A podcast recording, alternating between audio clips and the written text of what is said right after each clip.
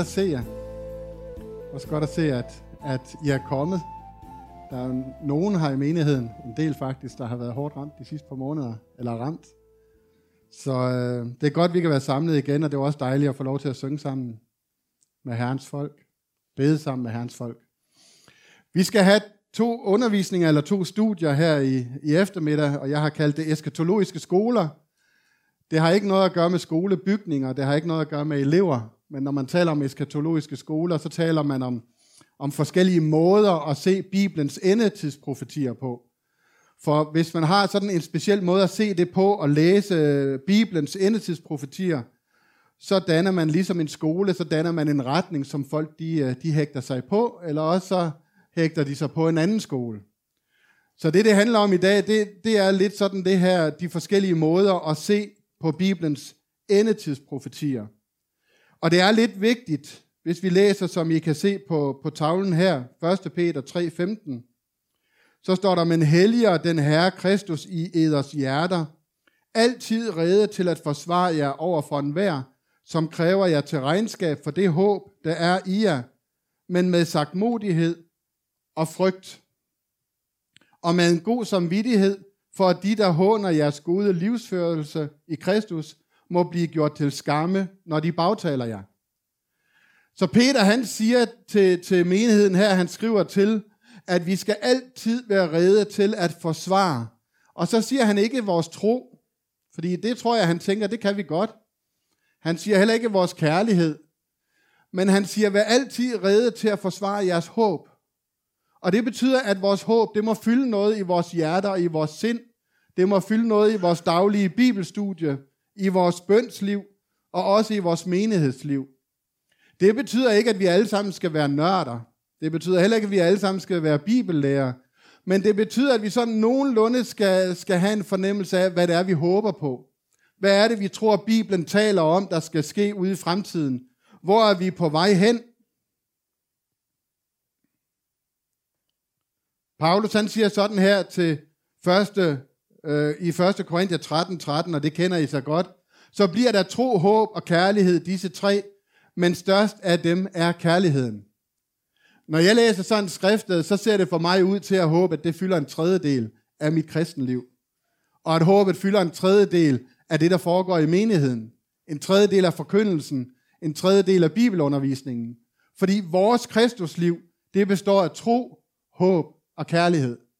Og hvis du trækker en af dem ud, så får du et skævt kristusliv. Troen, det er vores fundament. Eller som der står i, i uh, den engelske King James, det, det er substansen af vores uh, liv med Kristus. Det er troen. Det er, det er fundamentet, vi står på.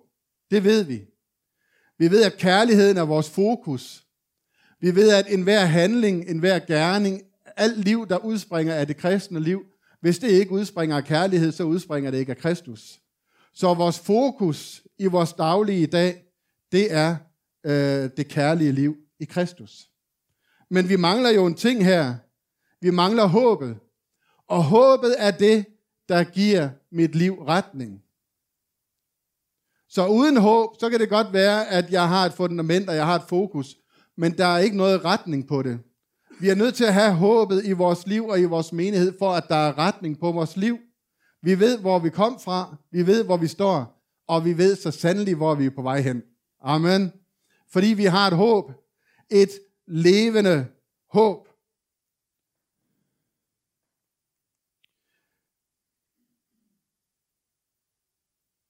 Hebræerbrevet 11.1 siger sådan her, tro er fast tillid til det, der håbes på, overbevisning om det, der ikke ses. Så når Hebræerbrevets forfatter, han siger, tro er fast tillid til det, der håbes på, så betyder det, at han hægter troen op på håbet.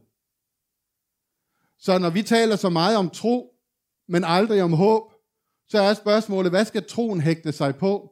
Vores tro, som vi har fået af Kristus, den hægter sig på vores håb, som vi har fået af Kristus. Og hvis der ikke er noget tro, eller hvis der ikke er noget håb, hvor er vi så på vej hen, og hvad er vores Kristusliv så? Jeg synes, at vi i de her år oplever, at, at, øh, at kristne, og også i menighedssammenhænge, der trækker man sig fra forkyndelsen og undervisningen om Bibelens endetidsprofetier. Det er som om, at der i 80'erne, og måske også i 90'erne, der overophedede det hele, og det blev simpelthen for meget, så at man trækker sig nu, og du i mange menigheder, der har man ikke nogen undervisning om Bibelens endetidsprofetier. Og det, der sker, det er jo, at der opstår et vakuum. I mit andet job, mit sekulære job, der taler vi jo ofte sådan i, i vores, øh, øh, når vi kommer sammen, der taler vi om ledelse. Og så taler vi om ledelsesvakuum.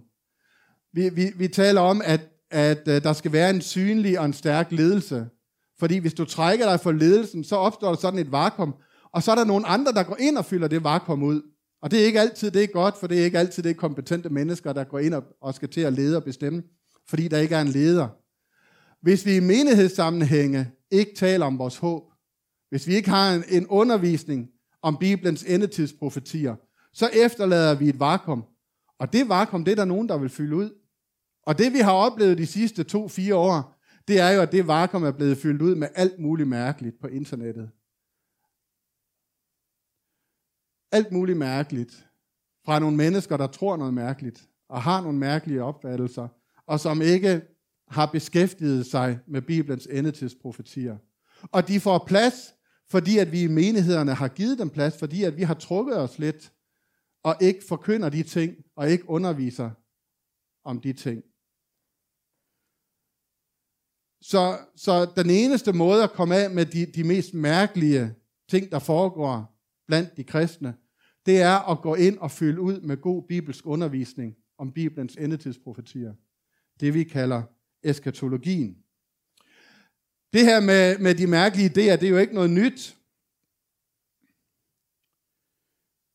Jeg ved ikke, hvor mærkeligt det var, men i år 70, der troede essærerne på, at romernes belejring af Jerusalem, det var endens tid, og at deres messias kom i år 70. Det viste sig jo, at det, det gjorde han ikke. I år 500, der har vi Irenaeus og to andre kirkefædre, som mente, at øh, Jesu genkomst ville komme i løbet af 50 år. Og det regnede de blandt andet ud i forhold til dimensionerne på Noras ark. Og det skete øh, heller ikke. I år 1000 sagde den katolske pave dengang, pave Sylvester den anden, at verdens ende vil komme, og det, det førte til optøjer, og det førte til pilgrimsrejser til Jerusalem. Men vi kender det jo også i moderne tid. Det, der skete i år 1000, det oplevede vi jo i år 2000. Er nogen af jer, der kan huske Y2K? I år 2000, hvor man troede, at al EDB, al data, det ville gå ned i år 2000. Og de kristne koblede sig jo også på det som en stor endetidsprofeti, at så snart den slog 12 øh, nytårsnat, eller øh, der ved indgangen til år 2000, så vil al computer dø i hele verden, og så vil endens tid komme.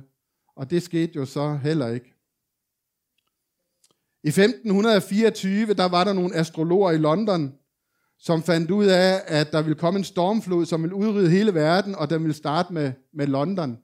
Og der var 20.000 indbyggere i London, som flygtede op på højre grund for at overleve den her stormflod i 1524, som ikke kom. Luther han mente selv, at verdens ende ville komme i hans tid, og han var bange for, at han ikke blev færdig med hans oversættelse af det gamle testamente, øh, inden at Herren kom igen. Det tænker jeg nu, det er ikke så skørt. Det tænker jeg, at det er, det er mere et udtryk for den længsel og den forventning, som vi har. Noget, der var lidt mere skørt, det var i 1806, da en kvinde med navn Mary Bateman, hun havde en høne, som lagde æg. Og det specielle ved det, det var, at når den lagde æg, så stod der skrevet på ægget, Herren kommer. Og øh, det var, øh, folk, kristne, de flokkedes om hende for at se, ikke bare for at se æggene, men for at se, når hønen lagde ægget. Og det var rigtigt, når hønen lagde ægget, så stod der på ægget, Herren kommer. Det man så fandt ud af, det var jo, at hun skrev på æggene, og så proppede hun dem op i hønen. Men indtil man fandt ud af det, der var der mange kristne, der løb efter det og tænkte, det var fantastisk, og det var helt stort. Og da jeg læste den historie, så tænkte jeg lidt, det er lidt ligesom de sidste to-fire år her, ikke også? At vi har en masse kristne, der render rundt og propper æg op i høner. og siger, se her og se der, og det er helt fantastisk. Og så går der et stykke tid, og så går det ikke i opfyldelse. Og så glemmer vi det, fordi så render vi efter det næste. Og det, der er vigtigt, det er, at vi ligesom får et, et fundament at stå på. At vi kan sige, jamen det her, det er, hvad jeg tror på, Bibelen taler om. Og så skal vi ikke rende forvirret rundt efter alle de røster, øh, som er. En anden øh, fra, fra historien er William Miller. Han mente, at Jesus kom tilbage 21. marts 1844, og han fik en million tilhørere blandt de kristne. Og øh, de var så optaget af det, at, øh, at nogen solgte det, de ejede. Øh, nogen sagde op på deres arbejde. Og her er sådan en karikaturtegning af, øh, fra en avis, tror jeg, om hvordan de her milleritter, som man kalder dem, hvordan de klædte sig i hvidt og stillede sig op på taget for at vente herren, herrens komme. Han kom ikke den 21. marts, så William Miller han sagde, at jeg har taget fejl, det var den 22. oktober, så det er først til efteråret. Øh, så, så det blev så til efteråret. Han solgte overlevelsesskabe. Øh, man kunne købe sådan en skab, hvor man selv kunne sidde inde i og have proviant, og det man nu skulle bruge for at overleve.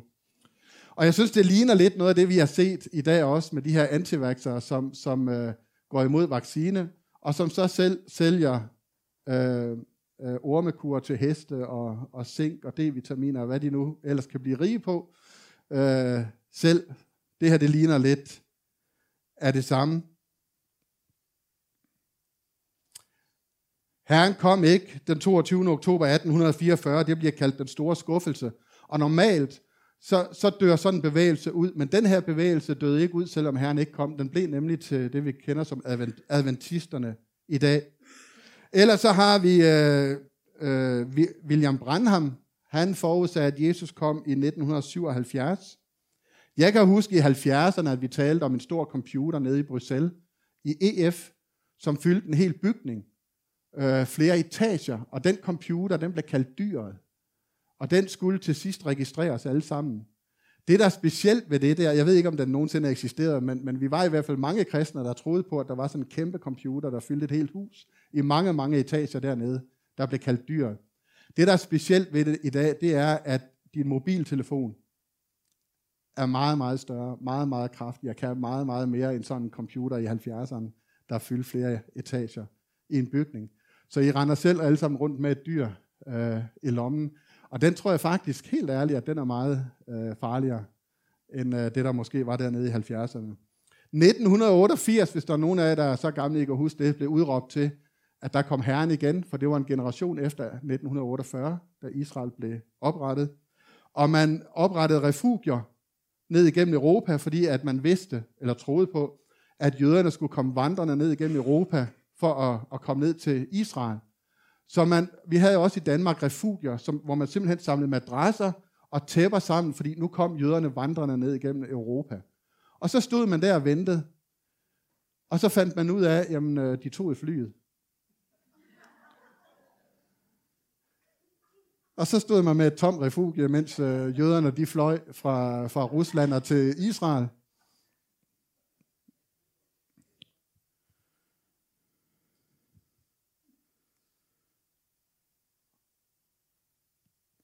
Så har vi ham her, hvis der er nogen af jer kan huske ham. Harold Camping. Det er faktisk mere end 10 år siden, det er ikke til at forstå, at han sagde, at nu kom Herren 21. maj 2011 blev den store dommedag. Hvad de fleste ikke vidste, det var, at det allerede i 1994 havde han forudsagt herrens komme. Der kom han ikke, og nu kommer han så frem igen og sagde 21. maj 2011, der kom herren ikke. Så det kaldte han en åndelig dommedag, og han har regnet forkert, så det blev 21. oktober 2011. Og han mente, at 2 millioner ville bortrykkes, omkring øh, 2,8 procent af verdens befolkning. Og de puttede mange millioner i det her. De havde sådan store billboards som det her, hvor der stod Judgment Day, dommedag, den 21. maj 2011. Det, man skal lægge mærke til med sådan en som ham, det er, at der er nogle advarselstegn. Han siger, hans budskab til alle kristne var jo, at de skulle forlade alle kirkerne, fordi kirken var frafaldende og værstliggjort. De skulle stole på sig selv. De skulle gøre deres egne bibelstudier. Do your own research, hvis der er nogen af jer, der, der kender det fra vores tid også og så skulle de lytte til hans radioudsendelser. Forlad kirken og lyt til mine radioudsendelser. Det var sådan set hans, øh, hans budskab. Jeg har jo ikke noget imod et omvendelsesbudskab, for jeg tror jo, at der fra prædikestolen skal lyde et budskab imod en frafalden og værtsliggjort kirke. Det skal der. Men hvis man ligesom tager alle menighedsfællesskaber alle steder, som der er også nogen, der gør i dag, og siger, at man skal forlade dem, og så i stedet for at komme over og lytte til det, jeg lytter til, så er man jo bare endnu en kirke, som prøver at fiske hos de andre. 2014, der havde vi blodmånerne, og de sidste fire år har, vi jo, har det jo tændt fuldstændig af med alt muligt. Og meget af det, der sker, det er, at, at nogle kristne egentlig ikke sætter sig ind i tingene, og ikke læser Guds ord, men tager alt muligt, der kommer. Vi, kalder, vi, vi kan kalde det øh, øh, Google-buddhisme. Man googler sig, og man YouTuber sig til alt muligt. Og vi er ikke Guds kongebørn af det. Vi er kosmiske hittebørn, som leder efter et hjem. Så det er forvirret, og noget af det er dybt forstyrret, og det kan også snyde dig og mig, og derfor er det vigtigt, at vi ved, hvad det er, vi har med at gøre. Det er også vigtigt, at vi er gennemsigtige. Det er vigtigt, at vi er ærlige. Jeg var i en diskussion på et tidspunkt med, med en, som, som fremholdt en bestemt syn på, på endetidsprofetierne. Og så spurgte jeg ham, hvor kommer du egentlig fra? Hvad er det? Hvor, hvorfor siger du, som du gør? Så siger han til mig, jamen det er jo det, der står i Bibelen. Hvorfor skal du vide mere, end at det, jeg siger, det er det, der står i Bibelen? Og det var der en anden en også, som støttede ham i. Og bagefter fandt jeg ud af, at de var adventister. Og som adventister, så ved jeg, at jeg er ikke enig med dem. Og derfor at, kan man ikke bare tage, altså hvis folk siger noget, så kan du ikke, du skal spørge, hvorfor siger du det? Og hvor kommer du fra? Og hvad er det, du tror på? I ved jo godt, at når vi har valg, så har alle partierne, de har sådan en flyer med, med de ting, de, de, øh, de står for. Og du og jeg, vi kan sige ja til alle de flyer, fordi det er jo godt, det der står i den. Uanset om du er socialdemokrat eller du er venstre, så, så det, der står i de flyer der, det er jo altid godt. Og derfor er det godt at gå ind og spørge, hvor, hvor er det egentlig, I kommer fra? Hvad er jeres fundament? Hvad er det, I tror på? Og det er det specielt også, når det handler om de sidste tider. Så derfor vil jeg gerne, at vi bruger lidt tid her i dag på det, vi kalder eskatologien. Og eskatologi, det betyder læren om de sidste ting. Og her bliver vi delt ind og sat i kasser. Det skal du ikke være ked af. Hvis der er en, der siger, ja, du skal ikke putte mig i en kasse, når det gælder Guds genkomst, så hold dig fra ham. Øh, fordi det er godt at være i en kasse. Det er godt at vide, hvad jeg tror på. Og det har altså et navn, eller, eller, eller det er et begreb. Måden, man sådan taler om de her ting på, det er for eksempel din holdning til Israel og jøder. Det er måden, du læser Johannes åbenbaring på. Det er det tidsbegreb, du bruger. Det er dit syn på frelseshistorien. Det er, hvad du tænker om et tusindårsrige. Og det er, hvordan dit håb vil danne dig. Der findes forskellige skoler ind for alt det her. Og det er det, vi skal prøve at se lidt på i dag. Det første, jeg vil se på, det er vores holdning til, til Israel, nationen og til folket, øh, det jødiske folk, og til Jerusalem, byen. Og så kan man sige, at det er måske lidt mærkeligt at starte med det, men kirken har jo altid været optaget af Israel og af det jødiske folk. Sygeligt enten med eller imod. Og de antijødiske grupper i kirken, det er jo sådan set kirken, der har næsten har opfundet jødehadet. De øh, antijødiske grupper i kirken, de øh, gav sig udtryk for eksempel i korstoget, eller i dronning Isabella af Spanien, som udviste alle jøderne i 1492 de russiske pogromer, vores nationers grundlov. Du kan bare øh, se, hvordan den danske og den norske grundlov er og har været.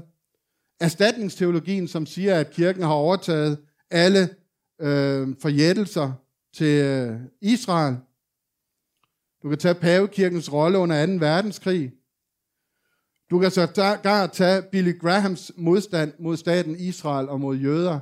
Og så siger du, det forstår jeg ikke, for han har da altid været for indtil man i 2002 fandt nogle hemmelige optagelser af nogle samtaler, han har haft med præsident Nixon, hvor han tilbage, jeg tror det var tilbage i 60'erne, sagde til præsident Nixon, ja, jøderne, de skulle bare vide, hvad jeg virkelig mente om dem. Øhm, og han sagde blandt andet noget i retning af, at der er alt for mange jøder, som bestemmer alt for meget i, øh, i medierne i USA. Så han fik sagt nogle ting der hemmeligt, som øh, han ellers ikke ville være ved, men han sagde undskyld for dem, og jeg tror også, at han at han øh, omvendte sig. Kirkernes verdensråd, som har travlt med, med det jødiske folk og med, den, med Israels nation.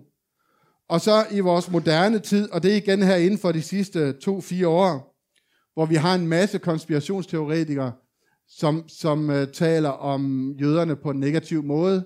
Nogle af dem kan finde på at sige, at de jøder, der bor i Israel i dag, det er falske jøder, som har besat Israel for, at de sande jøder ikke kan komme til øh, nogle forfærdelige øh, teorier. Andre taler om, at frimurerne og Illuminati og nogle mægtige jødiske familier tilsammen danner en hemmelig øh, verdenselite. Så meget af det her er, har et utroligt negativt syn på jøderne og har en kristen baggrund. Så når vi taler om jødehad, så taler vi om antijudaisme. Det var det, som, som øh, Luther havde. Luther var imod jøderne på grund af deres religion, og det var politisk korrekt på hans tid. Det er altid politisk korrekt på den tid, det foregår. Senere så kom antisemitismen til, og den var politisk korrekt på sin tid. I dag der siger vi, uha, vi må ikke være antisemitisk.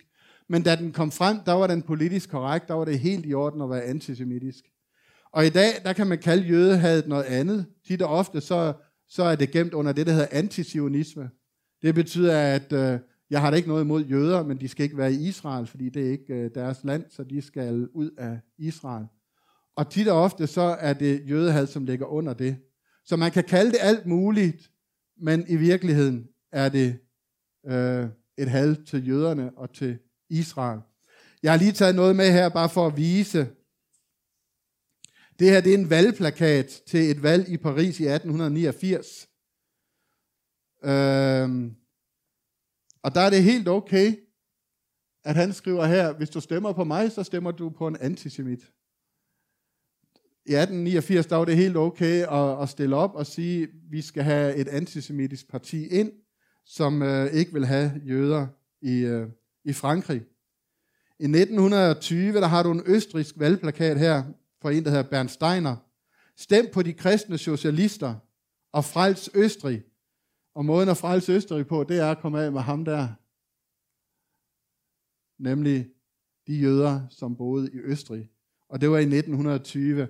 Og det er ikke kun i Europa, men da jøderne flygtede fra de øh, russiske pogromer, I kan se herover russerne forfulgte jøderne, og så flygtede de. I en amerikansk avis står der her om jøderne, de her, det er, det er altså det er jøder, der er afbildet, de kommer fattige her til USA, og så udnytter de alle andre, så at de bliver rige. Og den her avisartikel, den siger, at når de, når de øh, øh, flygter fra de russiske forfølgelser, hvorfor tager de så ikke ned til deres eget land og genopbygger deres øh, egen race og deres, eget, øh, deres egen by i Israel? Hvorfor kommer de her til USA? Hvorfor kommer de her til, til, til Amerika og, og bliver rige? Og hvis vi ser i dag, så fortsætter det jo. Vi kan jo se, FN er jo et stort had til Israel. Jeg ved ikke om, altså, når man tænker på alt det, der foregår i mange lande i verden, alle de forfærdelige ting, der foregår, så har FN i 2020 haft 17 resolutioner mod Israel, og kun 6 imod alle andre lande, inklusive Kina og, og øh, Nordkorea og Iran osv. I 2021 havde man 14 resolutioner imod Israel, og kun 4 imod alle andre lande i verden til sammen. Og så har vi lige nu også, øh, hvad hedder det, Amnesty International. Jeg ved ikke, om I har fulgt med i det, hvor de nu udpeger Israel som en apartheidstat, øh, som også er fuldstændig vanvittigt i forhold til alle mulige andre lande, og hvordan de behandler deres befolkninger. Så kirken har på den måde været øh, optaget, samtidig sygeligt optaget af det jødiske folk og, og landet Israel. Luther han startede med at respektere jøderne. Det første, vi talte om, det er det, der vi kalder antisemitisme, men der er noget, der hedder filosemitisme. Det er dem, der elsker jøder overalt. Det er dem, der næsten gerne selv vil være jøder. Og så nogle kristne har vi jo også. De, de kan ikke øh, gebære sig i menigheden. De, de forstår ikke øh, gudstjenesterne, men de siger shalom og, og holder de jødiske højtider og ved alt om Israel og om jøderne, men ved næsten ingenting om kirken. Og det er det, man kalder filosemitisme. De engelske puritanere øh, tilbage i 1500-tallet, de troede på, at, at øh, når jøderne nåede til verdens ende, og de troede på, at England var verdens ende, så vil Jesus komme igen. Så da jøderne kom til England, så sagde de, nu vil Jesus komme igen, og så øh, øh, vil han øh, oprette sit rige. Men de her filosemitister, som jo også gerne vil døbes i Jordan, det har jeg ikke noget imod, at man bliver, det er fint. Men for nogen, der betyder det utrolig meget. De taler også om spædbørn i Israel, som, øh, som endnu ikke har fået et sprog, men som profeterer osv. Og nogle af dem, som jeg måske kan være mest nervøs for, det er dem, der, der kæmper hårdt for at bygge det tredje tempel i Israel. Allerede nu. Det kan jo skabe tredje verdenskrig. Det synes jeg ikke, det er ikke den måde, vi som kristne skal fremskynde Herrens komme. Og vi ved jo, at det tredje tempel, det er jo det tempel, som antikrist skal sætte sig i, når det kommer til, når det kommer til stykket. Så det vi skal, det er at forkynde evangeliet. Amen. Og arbejde, mens det endnu er dag.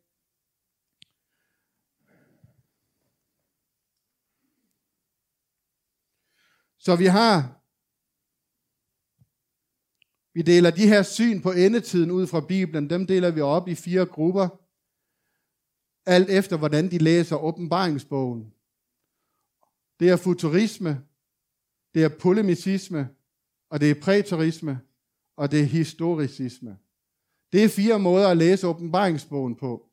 Og selvom du måske ikke lige kender de her begreber, så hører du til i en af de her kasser, alt efter hvordan du læser åbenbaringen. Så du kan slet ikke komme udenom det. Du er en af de her. Futurismen, det betyder fremtid. Det er de kristne, som læser Johannes åbenbaring, som om det er noget, der endnu ligger ude i fremtiden. Fra Johannes åbenbaring kapitel 4, vers 1, der taler vi om noget, som vi ikke har set endnu, men som ligger ude i fremtiden. Historicismen, de ser fremtiden, eller undskyld, de ser Johannes åbenbaring som opfyldt i historiens løb. Til dem hører adventisterne og Jehovas vidner blandt andet. De, øh, de, de kan i Bibelen uh, se uh, lokomotivets uh, opfindelse. De kan se 2. verdenskrig, de kan se Koreakrigen. De, uh, Johannes åbenbaring er på den måde opfyldt i historien. Polemicismen eller idealismen, de siger, at, at uh, åbenbaringsbogen sådan set kun er symbolsk. Den er givet som en åndelig opmundring til kristne, som øh, lider under forfølgelse. Og vi siger som regel, at det er kun liberalteologer og vantro præster, som, som tror på det. Det ved jeg ikke helt, om det er. Men øh, det tror jeg ikke, det er. Men de ser i hvert fald Johannes åbenbaring som en symbolsk bog, som man kan læse til opmundring, når man som kristen er under øh, forfølgelse. Og så har vi til sidst præterismen. Og den er lidt speciel, den er der faktisk ikke nogen af de andre grupper her, der vil have noget med at gøre. Fordi præterismen, den siger, at Johannes åbenbaring stort set er opfyldt i år 70. Alt Johannes åbenbaring er opfyldt i år 70. Vi har ikke længere noget at vente på. Der er ikke længere et profetisk ord, der ligger ude i fremtiden.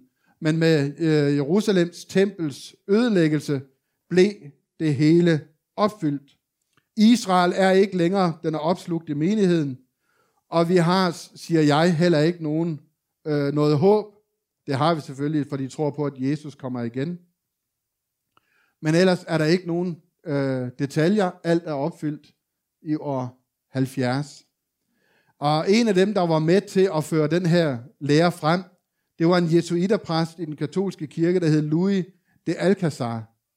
Og han, han gjorde det som en modreformation. Det, der skete dengang med, med, med reformationen, det var, at protestanterne de så på paven som den store antikrist, som Nimrod. De så på den katolske kirke som, øh, som det babylonske rige, som, som øh, Babelstårnet, som i Johannes åbenbaring også står, at de kristne skal kæmpe imod. Og katolikkerne, de måtte jo på en eller anden måde finde et modsvar.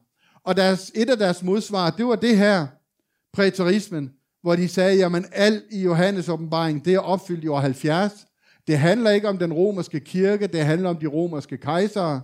Og så fik de et modsvar til protestanterne.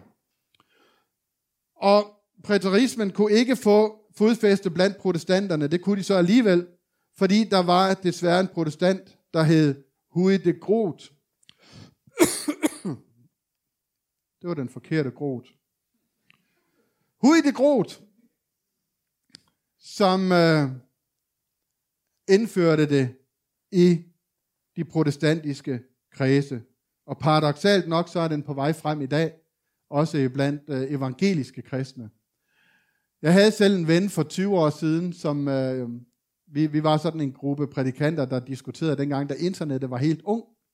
Og vi snakkede meget sammen og diskuterede meget, og han var øh, en kendt norsk evangelist, men han var i al hemmelighed præterist, og han prøvede sine tanker af over for os i gruppen, men vi måtte ikke sige noget til nogen, for hvis det kom ud, så var der ikke nogen evangeliske kirke, der ville invitere ham mere. Så ingen måtte få det at vide.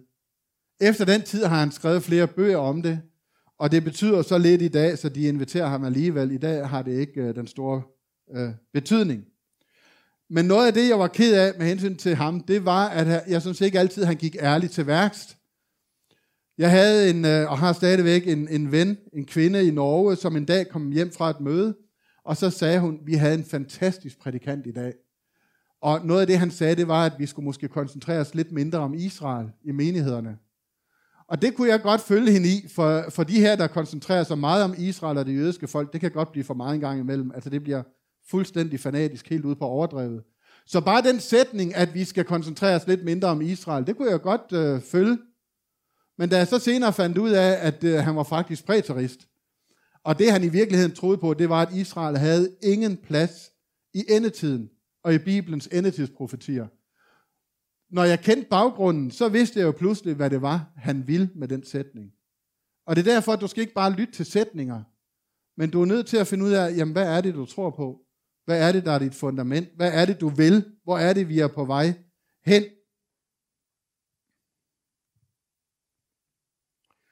Så det første spørgsmål, det er, når vi læser Bibelen, tror vi så, at Gud stadigvæk har en plads til Israel og det jødiske folk i sin endetidsprofetier?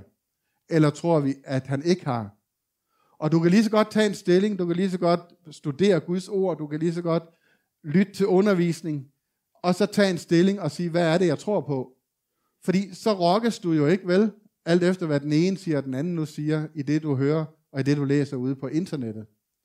Og vi i vores menighed har jo den holdning, at vi tror ikke, at Gud er færdig med Israel. Vi tror på, at menigheden en dag skal bortrykkes, og så tror vi på, at Gud vender tilbage til Davids faldende hytte, og bruger Israel som et redskab i, op, i hans opgør med, med nationerne.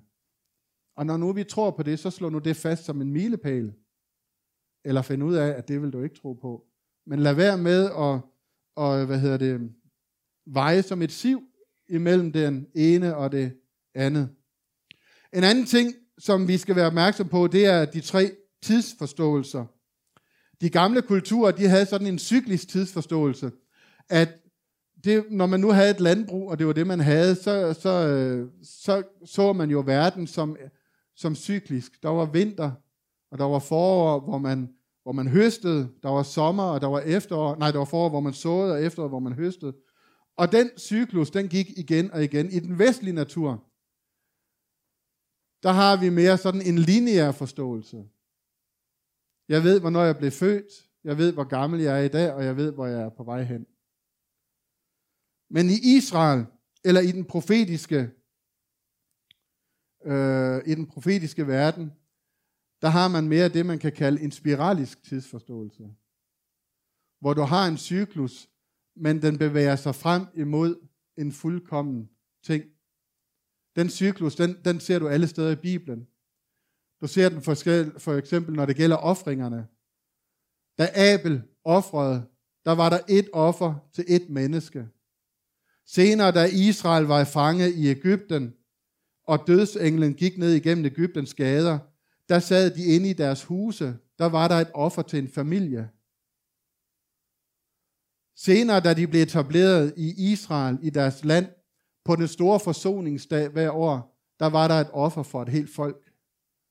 Så du ser ligesom, at, at det er det samme billede, der går igen, men det udvikler sig ind til, at det fuldendes i Kristus, der er et offer for hele verden. Så på den måde, der, der, der kører den øh, spiraliske profeti igennem verdenshistorien. Vi kan se det på forskellige måder. Vi kan se det på Daniel. Daniel siger i 11.31, nogle af hans herrestyrker tager opstilling og vandhelliger helligdommen, den faste borg. De afskaffer det daglige offer og opstiller vederstyggeligheden, nej, opstiller ødelæggelsens vederstyggelighed. Og det Daniel taler om her, det er egentlig allerede opfyldt i 586, da Babylon indtager øh, Israel. Men han kaster den ud i fremtiden. Han kaster den ud til 167 år før Kristus, da Epifanes, Antiochus den 4. Epifanes, indtager Israel og vandhelliger helligdommen. Og Daniel siger, det er det, der kommer til at ske, og det var det, der kom til at ske med Epifanes, da han indtog Israel. Men Jesus, han tager Daniels profeti, og han ved jo godt, hvad der foregik 167 år før hans tid. Han ved godt, at Epifanes var opfyldelsen af Daniels profeti. Men Jesus, han tager Daniels profeti, og så siger han, når I derfor ser ødelæggelsens vederstyggelighed, som der er tale om ved profeten Daniel, stå på hellig grund, den, der læser dette, skal mærke sig det. Der skal de, der er Judæa, flygte ud i bjergene. Så Jesus tager Daniels profeti, og så smider han den længere ud i fremtiden. Han smider den blandt andet ud til år 70, hvor Jerusalem bliver ødelagt, og hvor templet bliver ødelagt. Men han smider den endnu længere ud. Og han er ikke den eneste. Paulus her, profetien, og så lægger han flere ting til, som ikke blev opfyldt med Epifanes, og som heller ikke blev opfyldt i år 70. Paulus han siger, lad ingen på nogen måde forlede jer. Først skal nemlig frafaldet komme, og lovløshedens menneske åbenbares, fortabelsens søn, modstanderen, der ophøjer sig over alt, hvad der hedder Gud og helligdom, så at han sætter sig i Guds tempel og udgiver sig selv for at være Gud. Så Paulus tager den her profeti, og så kaster han den helt ud til endetiden, til det store opgør imellem Gud og Satan, til den store trængsel. Så på den måde, så har vi en tid, som, som går i spiral.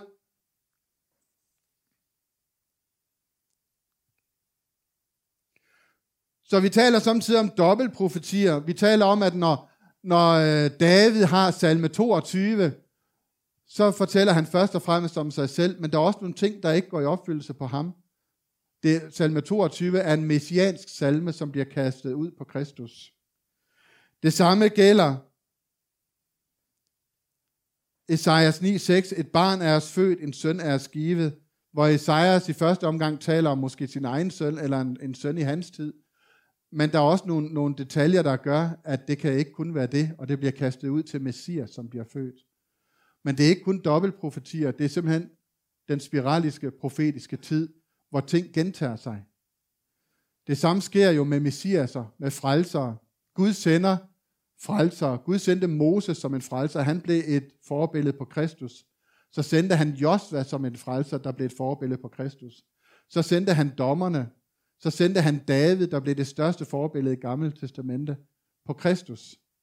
Og det samme med Antikrist, Nimrod, Farao, Nebuchadnezzar, Antiochus Epiphanes, kejser Neo, kejser Domitian. Så kan du fortsætte igennem hele historien, hvor det gentager sig, indtil at det hele ligesom modnes i den store trængsel, hvor det er antikrist selv, som træder frem.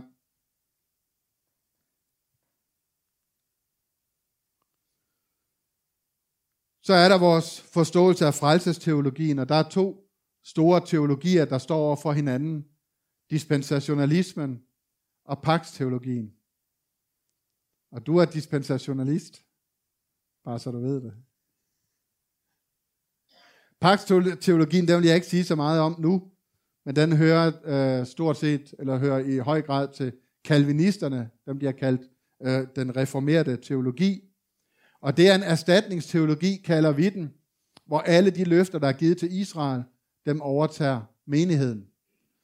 Over for den, der står tidsalderteologien, eller dispensationalismen. Og det er noget af det, vi kommer længere mere ind på. Jeg vil bare ligesom, øh, hvad hedder det, øh, have sådan en, en kort gennemgang af det her i dag. Og så kommer vi jo mere ind på noget af det her. Men jeg kunne godt tænke mig, hvis du læser sammen med mig Efeserne kapitel 3 og fra vers 1 til 7. Der står der sådan her. Derfor, siger Paulus, bøjer jeg mine knæ. Jeg, Paulus, Kristi Jesu fange for jer, hedningers skyld, så sandt I har hørt om det værv, står der i den danske bibel. Gud af sin nåde har givet mig med henblik på jer. Så på dansk, der står der bare, at Paulus han siger, jeg bøjer mine knæ for én ting, og det er det værv, Gud har givet mig. I den engelske King James, der står der for den dispensation, Gud har givet mig. Og det kan også oversættes, den husholdning, Gud har givet mig. Og det ord her, det bliver brugt syv gange i det nye testamente, dispensation eller husholdergærning. Og det vi tænker med det, det er, at igennem alle tider har der været tidsaldre. Der har været husholdninger, hvor Gud har, har øh, opereret med sit folk på en speciel måde igennem alle tidsalderne. Og Paulus siger, jeg vil tjene i mit slægtled. Jeg vil tjene med det værv, som Gud har givet mig, med den husholdning, som Gud har givet mig i den her tidsalder. Og på den måde, så læser vi lovens tid, for eksempel, som en speciel tidsalder med en speciel husholdning. Vi ser menighedens tidsalder som en speciel tidsalder med en speciel husholdning, hvor vi ikke skal, vi skal jo ikke arbejde med det, Noah arbejdede med. Vi skal arbejde med det værv, med den husholdergærning, som Gud har givet i vores tid. At forkynde evangeliet og opbygge Kristi lægeme og stå redde til Herren kommer igen. Amen. Prøv at tænk, hvis Noah ikke havde kendt til det her med tidshusholdninger. Hvis nu han havde ligesom sagt til sig selv, jamen, øh, jamen jeg, vil, øh, jeg vil være menighed. Og så fik han ikke bygget Noras ark, så havde du slet ikke været her i dag. Men fordi han vidste, hvad Gud ville i hans tid, så byggede han Noras ark. Det, den dispensation, den husholdning, Gud af sin nåde har givet mig med henblik på jer. Ved en åbenbaring af hemmeligheden gjort kendt for mig, sådan som jeg kort skrev om det før. Når I læser det, kan I se, at jeg har fået indsigt i Kristus hemmeligheden. I tidligere slægtled blev den ikke gjort kendt for menneskenes børn. Så Paulus siger, det er jeg, og han siger et andet sted, det er vi apostle og profeter. Og han siger et andet sted, det er vi som menighed har at gøre med her, det er en hemmelighed, som ikke har været forkyndt før. Vi er i en bestemt husholdning. Vi er i en bestemt tidsalder, hvor Gud har åbenbaret os noget nyt. Amen. Og når vi kender vores egen tidsalder, når vi kender den husholdning, vi har fået, den økonomi, som det egentlig er på græsk, altså den husøkonomi, den husholdning, så ved vi også, hvad det er for en opgave, vi har. Så flyder det ikke ud. Og så begynder vi ikke at tage fra Israel, eller, eller fra tider før det, og tro, at nu skal vi noget af det. Men vi har vores egen husholdergærning. Det er ikke, i tidligere slægtled blev den ikke gjort kendt for menneskenes børn, sådan som den nu er blevet åbenbaret for hans hellige apostler og profeter ved ånden. At hedningerne er medarvinger og medindlemmet i lægemet, og har medandel i forjættelsen i Kristus Jesus, i kraft af det evangelium, som jeg blev tjener for ved Guds nådegave, der blev skænket mig ved hans kraft og styrke.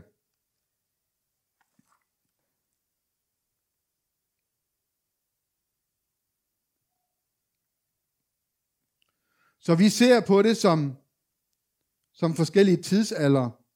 Og så ved jeg godt, der er nogen, der siger, at det er en moderne tanke, men i en uh, Justin Martyr, han troede på, at der var fire dispensationer, eller fire tidsalder. Han troede på, at der var en tidsalder fra Adam til Abraham, og så fra Abraham til Moses, og så fra Moses til Kristus, og så fra Kristus til evigheden.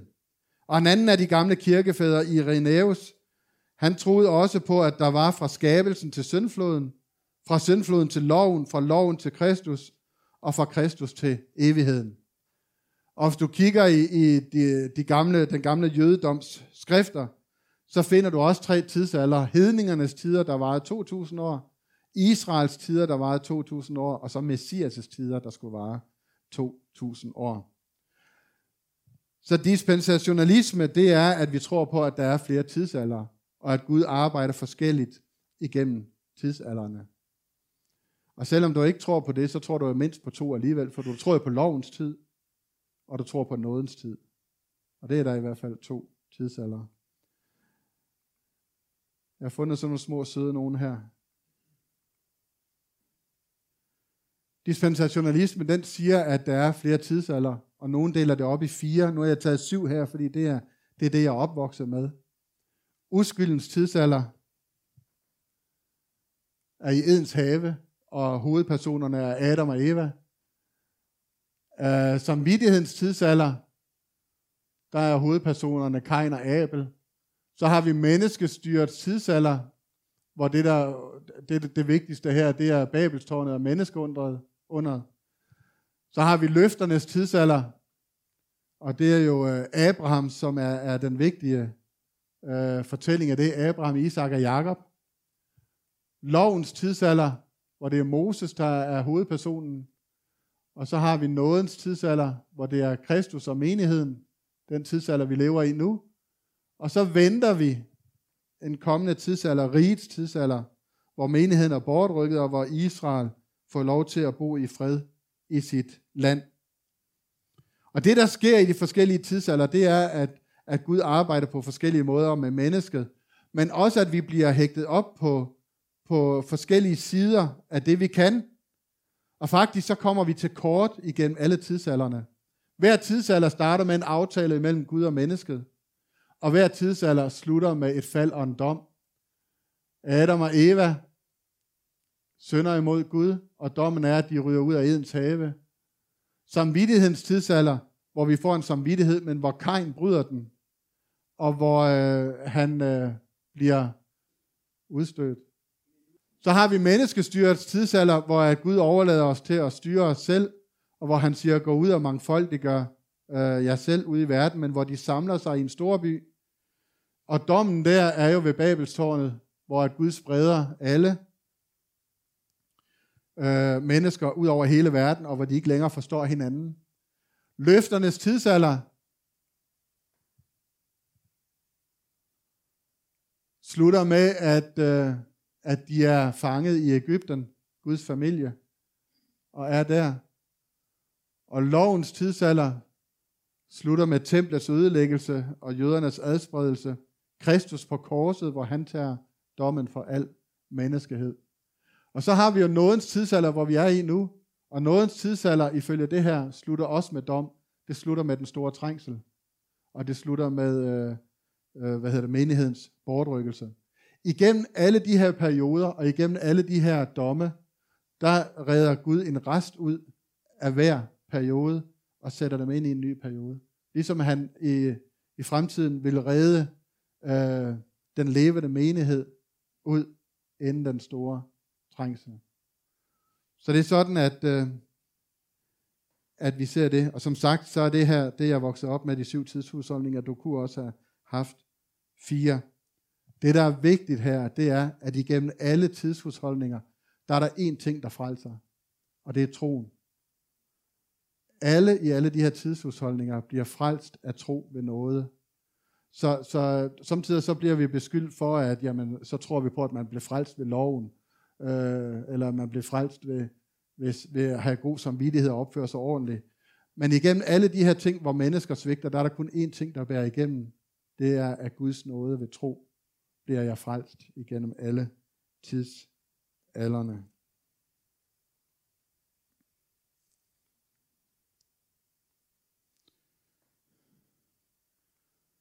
Og her har vi faktisk, øh, som en af de gamle kirkefædre sagde, at de første tre tidsalder, det er det, vi kalder hedningernes tider. Ikke, ikke, ikke, nej, ikke at forveksle med, med noget andet, men men her arbejder Gud med hedninger. Igennem de næste to, der arbejder Gud med Israel, og igennem den sidste nådens tidsalder, der arbejder Gud med menigheden. Og så gemmer jeg det sidste til øh, efter vi har fået kaffe.